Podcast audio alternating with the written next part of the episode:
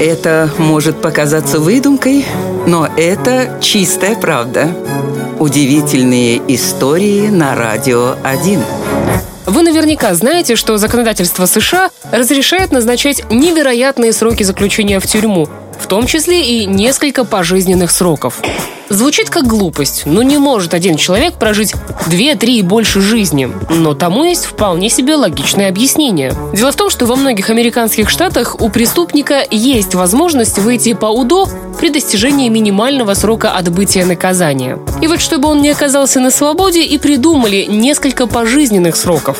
Как только преступник получает добро на условно-досрочное освобождение, то сразу начинается отчет его следующего срока. И он остается за решеткой. На данный момент самый большой приговор, вынесенный судом, это 30 тысяч лет заключения. Именно столько проведет в тюрьме Чарльз Скотт Робинсон из штата Оклахома. В 1994 году ему назначили по 5000 лет за каждый доказанный случай изнасилования ребенка.